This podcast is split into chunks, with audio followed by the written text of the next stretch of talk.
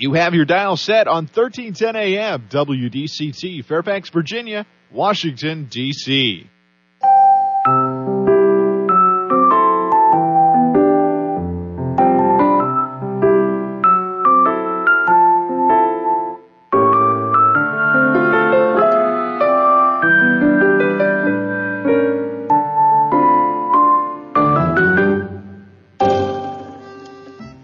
나른한 오후를 날려줄 워싱턴 미씨들의 수다. 안녕하세요, 미씨님들. 윤주와 함께하는 워싱턴 미씨네. 미씨님들 올림픽이나 아시안 게임에서 선수들이 받는 금메달은 순금일까요?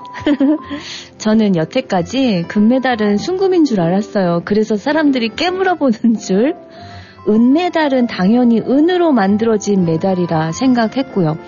동메달도 동으로 만들어진? 그런데 과거 아시안게임에서 금메달을 땄던 지인에게서 최근에 알게 된 사실은 금메달은 순금이 아니라는 사실입니다. 올림픽 메달 디자인은 경기마다 다르지만 보통의 금메달의 무게는 556g으로 순은으로 만들어졌다 해요. 6g 정도의 금이 들어가 있다고 합니다. 은메달은 순은으로 만들어졌고 무게는 550g, 동메달은 450g으로 95%가 동이고 5% 아연으로 만들어졌다는 사실. 도쿄 올림픽 때 금메달은 현재 시제, 시세로 따지면 약 800달러 정도의 가치가 있다는데요. 몇 년 전 평창 올림픽 금메달의 본질적인 가치는 570달러라고 추산했어요. 만약 금메달이 순금으로 만들어졌다면 얼마의 가치가 있을까요? 최근 금 거래가를 기준으로 개당 2만 7천 달러, 약 3천만 원 정도의 가치를 가질 것이라고 하네요. 올림픽 금메달이 순금인 때도 있었대요. 1904년 세인트 루이스 올림픽, 또 1908년 런던 올림픽 금메달은 100% 금으로 제작이 됐었다고 합니다. 1912년 스톡홀름 올림픽 우승자도 순금 메달을 받았는데요. 다만 이들 메달의 크기는 작았다고 해요. 금 가격이 너무 비쌌기 때문이죠. 그래서 1912년 이후 순금 메달이 사라졌다고 합니다. 올림픽 메달은 금과 금, 은 등의 시세가 아닌 역사적 의미 등에 따라 또 가격이 달라지는데요. 1894년 아테네 올림픽 우승 메달은 이달 초 경매에서 18만 달러에 팔렸고요. 쿠바 사격 선수인 레우리스 푸보의 2012년 런던 올림픽 금메달은 7만 3,200달러에 팔리기도 했었지만요. 역대 최고가의 메달은 1936년 베를린 올림픽에서 금메달을 딴 제시 오웬스의 기록엔 미치지 못했어요. 흑인인 오웬스 올림픽에 출전해 100m 등 4개 종목에서 금메달을 땄는데 오웬스의 메달은 지난 2013년 경매에서 무려 146, 146만 달러에 팔렸다고 해요. 런던의 볼드윈 경매에 따르면 올림픽 참가 선수들은 자신들이 획득한 메달을 거의 팔지 않는다고 합니다. 자신의 땀과 노력으로 일궈낸 메달은 단순히 가격으로 책정할 수가 없겠죠. 금메달이 순금이던 아니면 금메달이 흙이던 자신에겐 그 무엇보다 소중하고 무한의 가치가 있는 물건일 테니까요. 12월 18일입니다. 올해도 이제 2주도 채 남지 않은 것 같네요. 언타이틀의 행복 만들기로 행복 전해드리면서 시작합니다.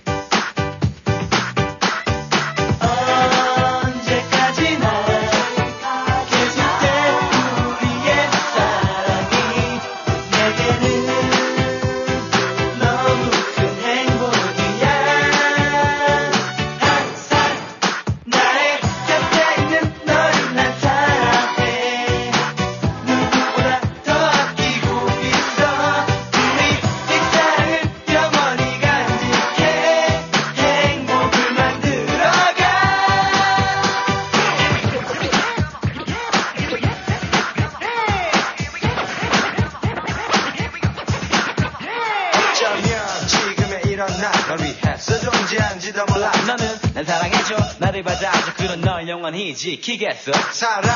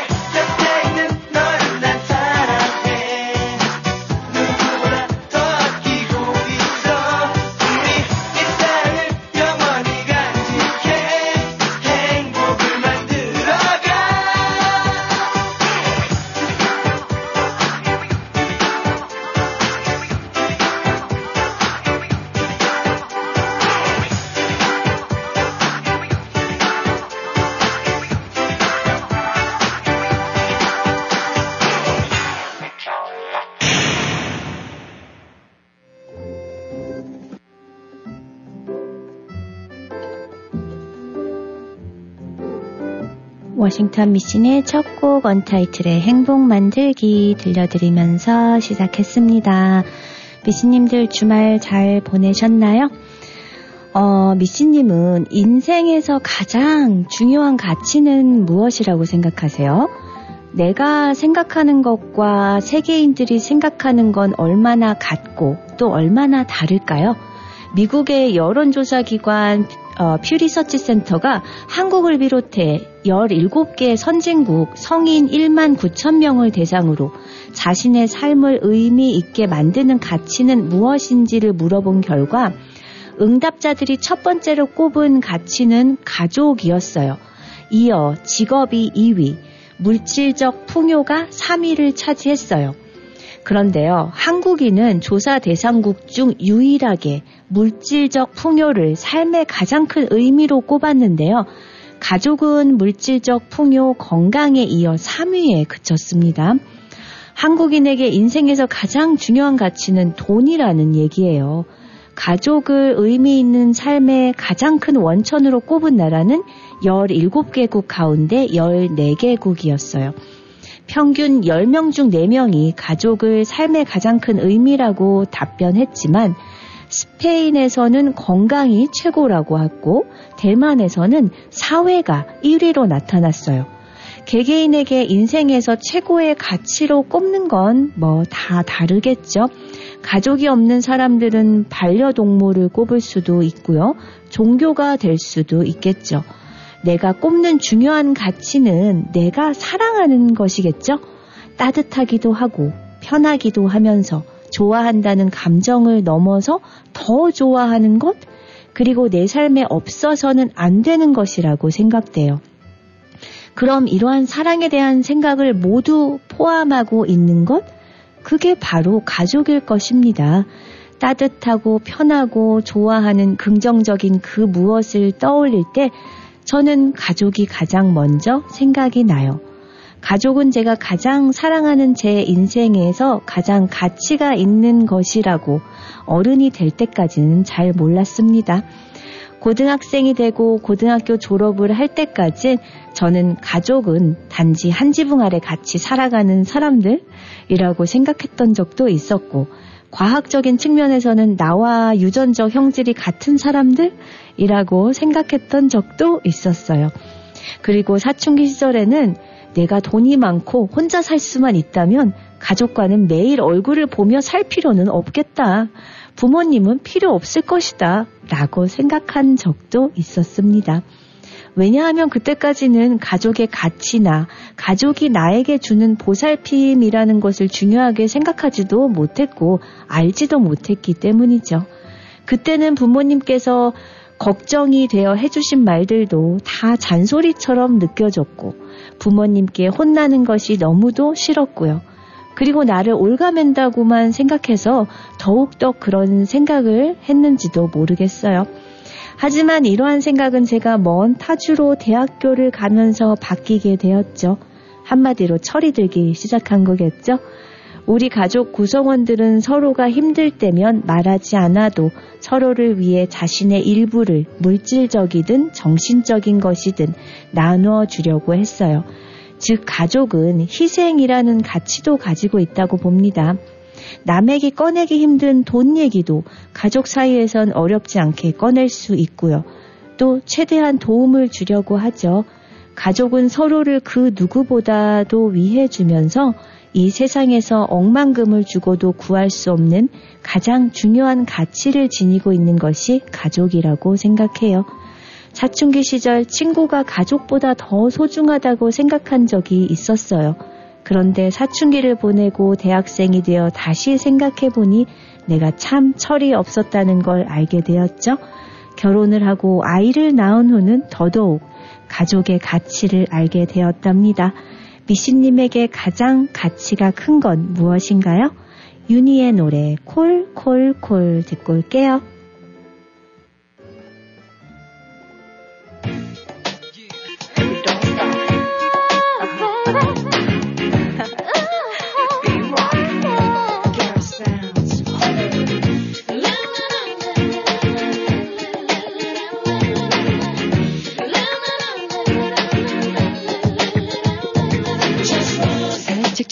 좋아 너라는 느낌이 좋아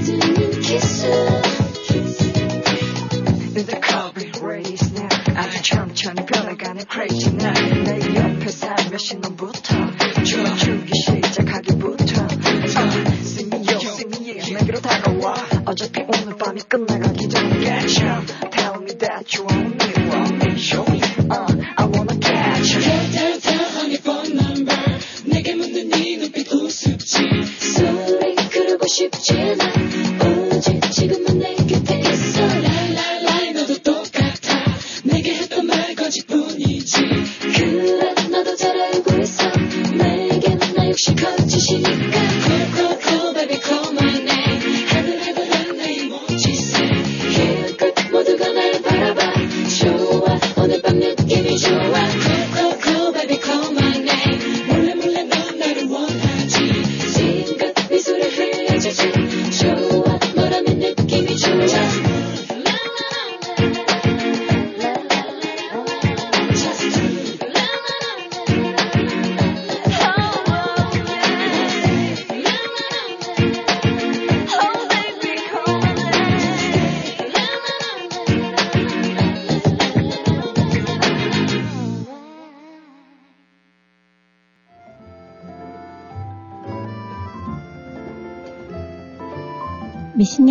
주위를 보면 사람들은 항상 자신의 가치가 높았으면 하는 바람이 있는 것 같아요. 당연하겠죠? 남들보다 지위가 높고 남들보다 존경받고 선망의 대상이었으면 하고 바라기도 하고요. 남들보다 내가 더 잘났으면 하는 바람이 있는 거죠. 그런 욕구는 상당히 원초적이고 본능적이기 때문에 음, 나쁘다고 할 수는 없어요. 어떤 사람들에게는 저런 욕구가 살아가는 원동력이 될지도 모르니까요. 다만 도덕적인 측면에서 보면 무분별하고 무차별적인 경쟁을 통해 타인에게 피해를 입히면서까지 자신의 가치를 높이는 것은 질타받아 마땅하죠. 사람마다 매겨지는 가치는 어떻게 정해지는 것일까요? 키, 골격, 이런 선천적 요인은 내가 어찌할 수 없지만 이러한 선천적 요인은 사람에게 가격을 매기는데 큰 영향력을 발휘하기도 합니다. 얼굴, 몸매 등은 선천적 플러스 후천적 요인으로 나의 노력이 어느 정도 작용할 수 있지만 노력의 여부와 정도에 따라 영향력이 커지기도 혹은 작아지기도 하죠. 아는 것이 많아지면 가치도 올라갈 가능성이 커지지만 공부 머리도 유전, 공부할 환경이 주어지는 것 또한 내가 선택할 수 없는 거고요. 결국 사람은 자신의 가치를 높이기 위해 노력해야 하지만 출발선이 다르고 때문에 인생은 불공평하다고 느껴지기도 해요. 결국 주어진 대로 어느 정도는 수능하고 주어진 내 몫에서 할 수 있는 최선을 다해 사는 것만이 답인 것 같은데요. 그렇다면 우리 주위에서 사람들이 자신의 가치를 높이는 방법은 어떤 것들이 있을까요? 사람마다 천차만별이겠지만 크게 자신에게서부터 나오는 어떤 것에 의해 자신의 가치를 높이는 방법이 있어요. 쉽게 말해 능력이겠죠? 하지만 자신의 가치를 높이는 능력을 가지려면 많은 시간과 많은 노력, 많은 에너지를 꾸준히 투자하지 않으면 얻을 수 없는 꽤나 피곤한 방법이에요. 하지만 자신이 아닌 다른 어떤 것을 통해서 자신의 가치를 높이는 것은 너무나 쉽고 편리하고 효과적이기까지 합니다. 간단히 예를 들어 어떤 남성이 번듯한 직장을 다니며 자신의 수입으로 포르쉐를 타고 몇천 불짜리 정장을 입고 다닌다고 생각해 보세요. 또 어떤 여성이 멋진 남성과 함께 걸으며 값비싼 원피스의 명품 가방을 메고 있다고 생각해 보세요. 우리들은 이런 모습에 어떤 가치를 부여하고 있나요? 하지만 이런 모습들의 단점은 지속성이 너무 짧다는 거예요. 유행이 지나거나 더 좋은 것이 등장한다던가 하면 혹은 시간이 오래 지나 낡게 된다면 그 가치는 급속히 하락하게 되고 그것을 이용하는 주인의 가치도 함께 하락해 버리겠죠. 때문에 자신의 가치를 자기 스스로 규정하는 사람들은 그런 가치를 만들기까지 오래 걸리지만 한 번 만들어지면 철옹성 같이 굳건하게 유지가 되고 반대로 자신의 가치를 외적인 요소에 맡긴 사람들은 항상 그 외적인 요소들의 상태를 유지하는데 자신의 에너지를 쏟아야 합니다. 제키의 노래 폼생폼사 듣고 돌아올게요.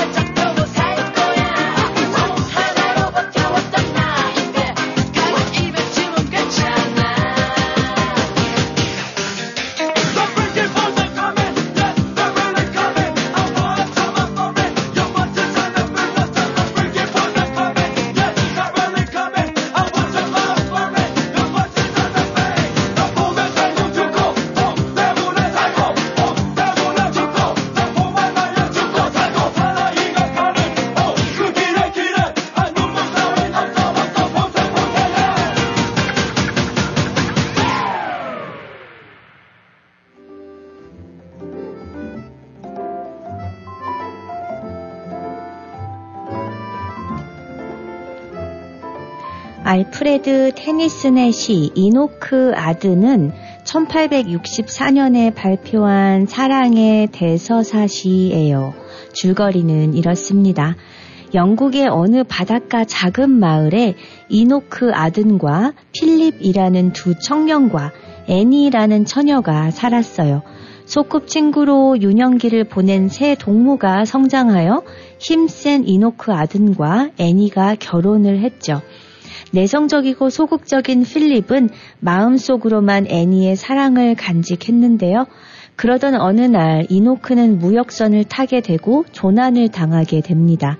애니는 새 아이를 키우며 너무 힘들어 필립의 도움을 받게 되고 필립의 청혼을 받아들이게 되죠. 이노크처럼 사랑할 자신이 없다고 고백했지만 필립은 이노크처럼 사랑하지 않아도 괜찮으니 이노크 다음으로 사랑해 달라고 하죠. 죽은 줄 알았던 이노크가 10년 후 기적적으로 돌아왔고 이노크는 자신의 아이들과 애니가 필립과 함께 행복하게 사는 모습을 보고 뒤돌아섭니다. 숨어서 지켜보면서 그들의 행복과 사랑을 기도하며 마침내 죽는 슬픈 엔딩이에요. 세상에는 수많은 위대한 사랑이 있고 가족과 사랑하는 이를 위해 희생하고 헌신하는 아름다운 이야기도 많아요.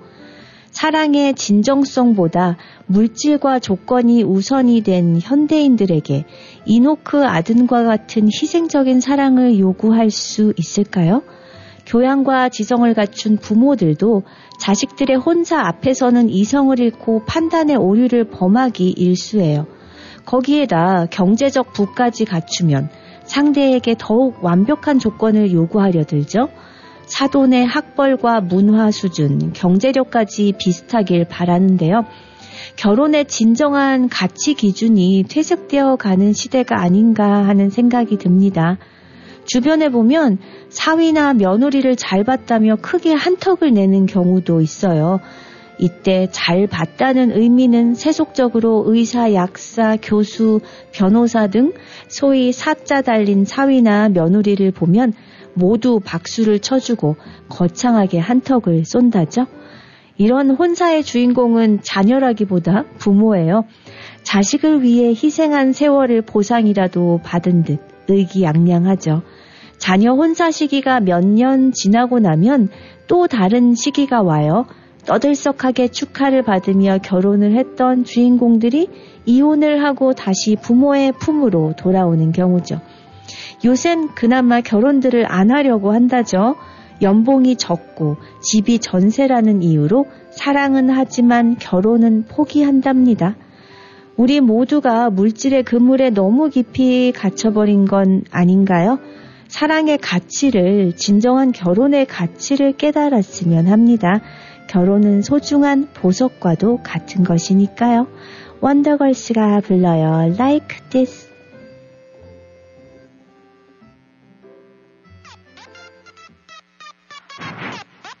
Everybody, are you ready to party? Get up, get up, uh. Like this, yo,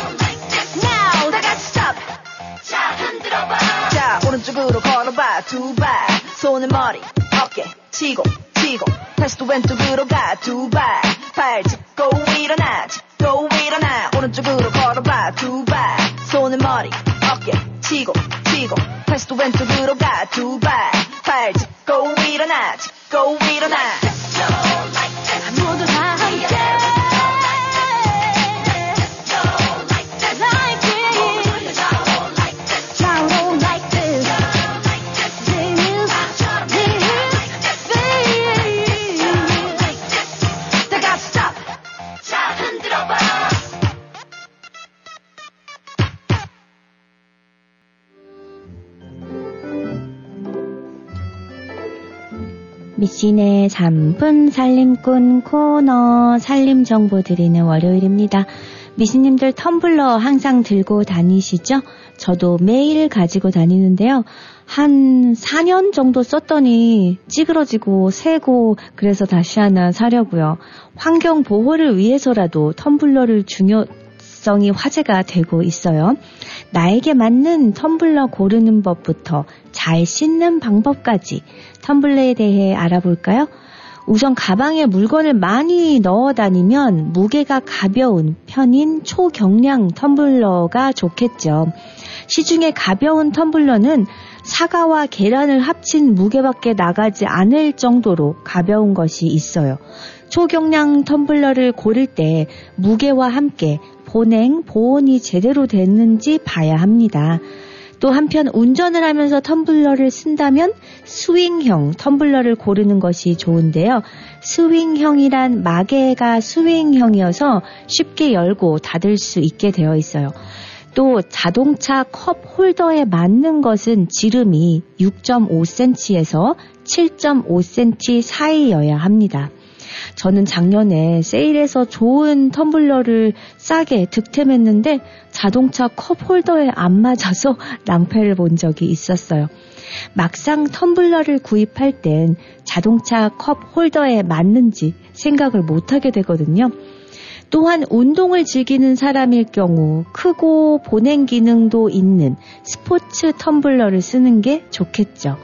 텀블러의 유통기한을 늘리려면 어떻게 세척하는지 알아야 합니다. 만약 텀블러를 잘 씻지 않을 경우 텀블러가 상하고 세균이 쉽게 번식할 수 있어요. 우선 따뜻한 물에 식초 두 스푼을 넣고 나서 텀블러에 30분 동안 두고 잘 헹구면 텀블러의 냄새를 잡을 수 있고요. 또 계란 껍데기를 활용해 텀블러를 세척할 수 있는데요.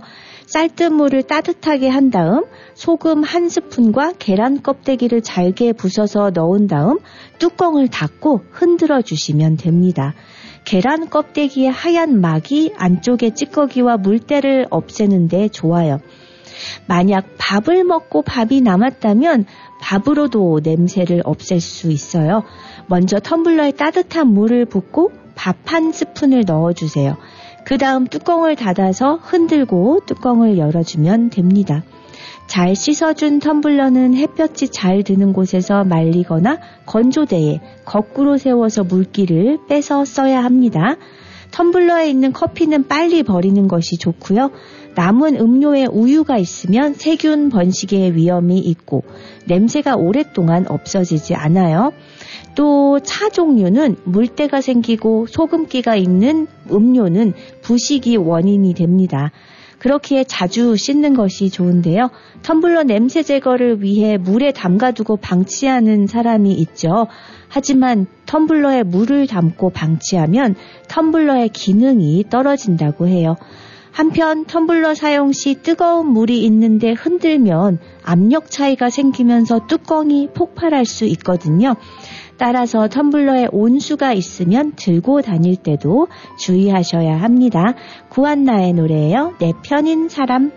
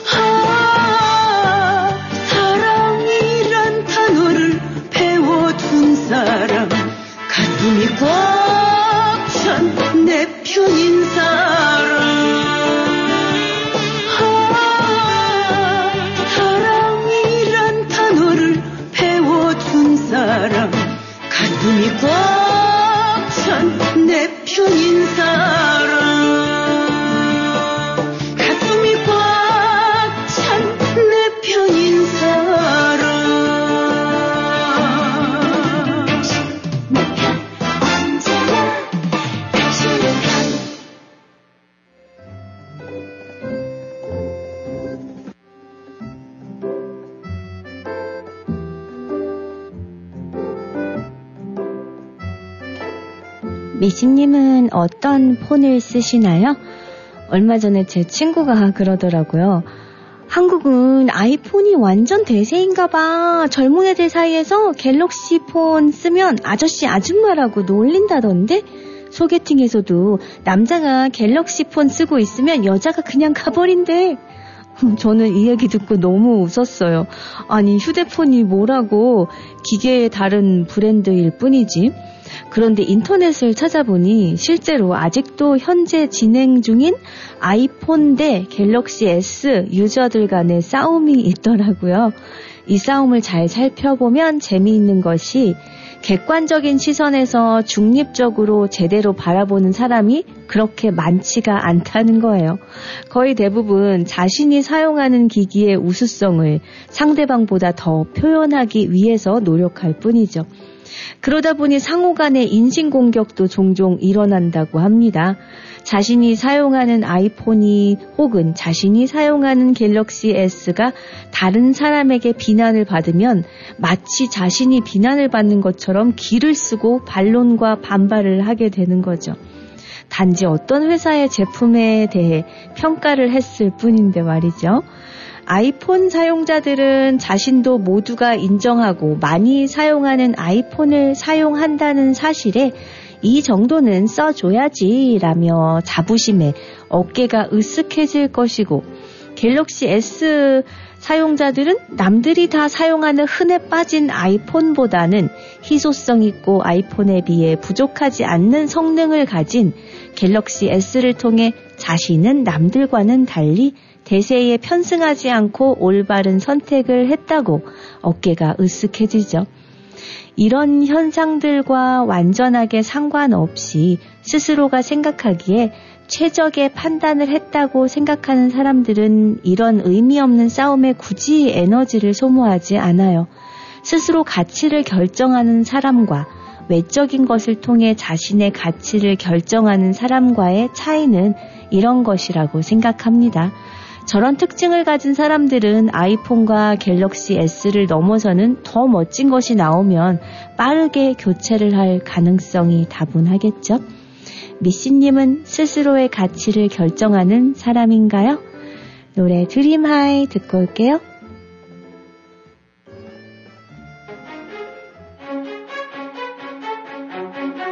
High.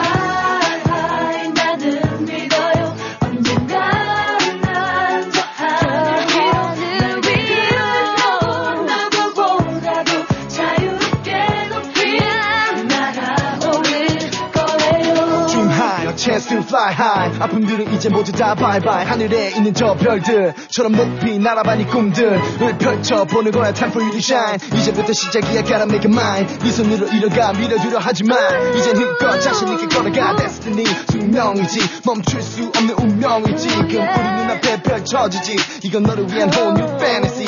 그러니 이제부터 여기 내 손을 잡아. 우리의 목표는 지금부터 하나. 꿈과 미래 포기하지 않아. 젊음 열정 여기 모두 다 high. 꿈을 꾸죠 이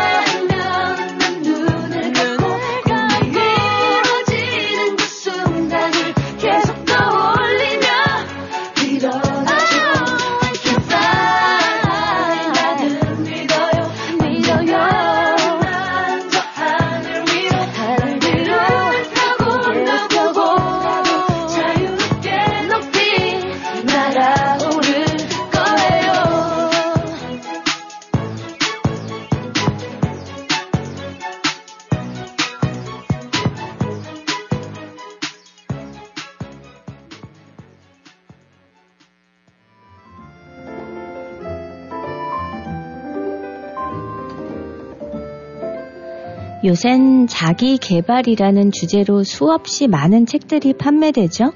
인터넷만 찾아봐도 자기 개발에 관련된 내용들이 쏟아져 나와요. 자신의 연봉을 스스로 높이는 법, 직장인 시간 관리법, 프레젠테이션 잘하는 법 등등 수많은 법들이 오늘도 어김없이 대중을 향해 선포되는데요. 우리는 또 그런 법을 하나라도 더 알기 위해 생돈을 지불해가며 발바닥 불나게 쫓아다닙니다. 가치를 부여한다는 것은 소중히 여긴다는 것이죠. 그런데 이 가치란 것이 참 웃긴 놈이에요. 하찮은 것이지만 억지로라도 가치를 부여하면 갑자기 그건 달라지기 시작합니다. 저희 아들에겐 아기 때부터 덮고 자던 애착 이불이 있어요. 이젠 너덜너덜 걸레보다도 더 심한 모양새를 하고 있죠. 하지만 그 이불을 아직도 옆에 두고 잡니다. 어쩔 땐 아침에 보면 찢어진 사이로 아이의 머리가 들어가서 이불을 망토처럼 입고 있는 모습이 될 때도 있어요. 새 이불을 사주며 버리기를 강요했지만 그때마다 아들은 완강히 거부를 했죠. 남들이 보기엔 하찮은 걸레 같은 것이지만 아이들은 스스로 가치를 부여한 뒤 한없이 소중히 여깁니다. 아이들만 그런 건 아니고 어른도 마찬가지로 자신이 소중히 여기는 것이 있어요. 결국 나의 가치 역시 마찬가지 아닌가요? 다른 사람이 나를 보잘 것 없다고 느껴도 나 스스로 나에게 가치를 부여하면 나의 가치는 올라갑니다. 다른 사람이 나의 가치를 높이 평가해도 내가 스스로에게 내가 이렇지 뭐 따위의 부정적인 생각에 사로잡히면 자신의 가치는 떨어지기 마련이겠죠. 나의 가치를 높이는 가장 근본적인 방법은 자기에게 가치를 부여해 주는 것이에요. 겨자씨만한 믿음이 있으면 산을 움직인다고 했어요. 우리 스스로 모든 것을 할 수 있다고 생각하고 스스로 가치 있다고 생각할 때 비로소 우리의 직장 생활, 가정 생활, 개인의 삶은 풍요로워지지 않을까요? 내가 스스로를 인정하는 것만큼 다른 사람들도 나를 인정합니다. 자신을 자꾸 깎아내리면 다른 사람들도 나를 깎아내려요. 나 자신을 우습게 보지 마세요. 나는 아주 귀중한 사람입니다. 세상에 하나밖에 없는 나의 가치는 말로 표현할 수 없을 만큼 크고 귀합니다. 인간은 누구나 위대하고 대단한 존재이니까요. 미신의 마지막 곡 이승철의 소녀시대 들려드리면서 윤주는 인사드릴게요. 사랑합니다. 난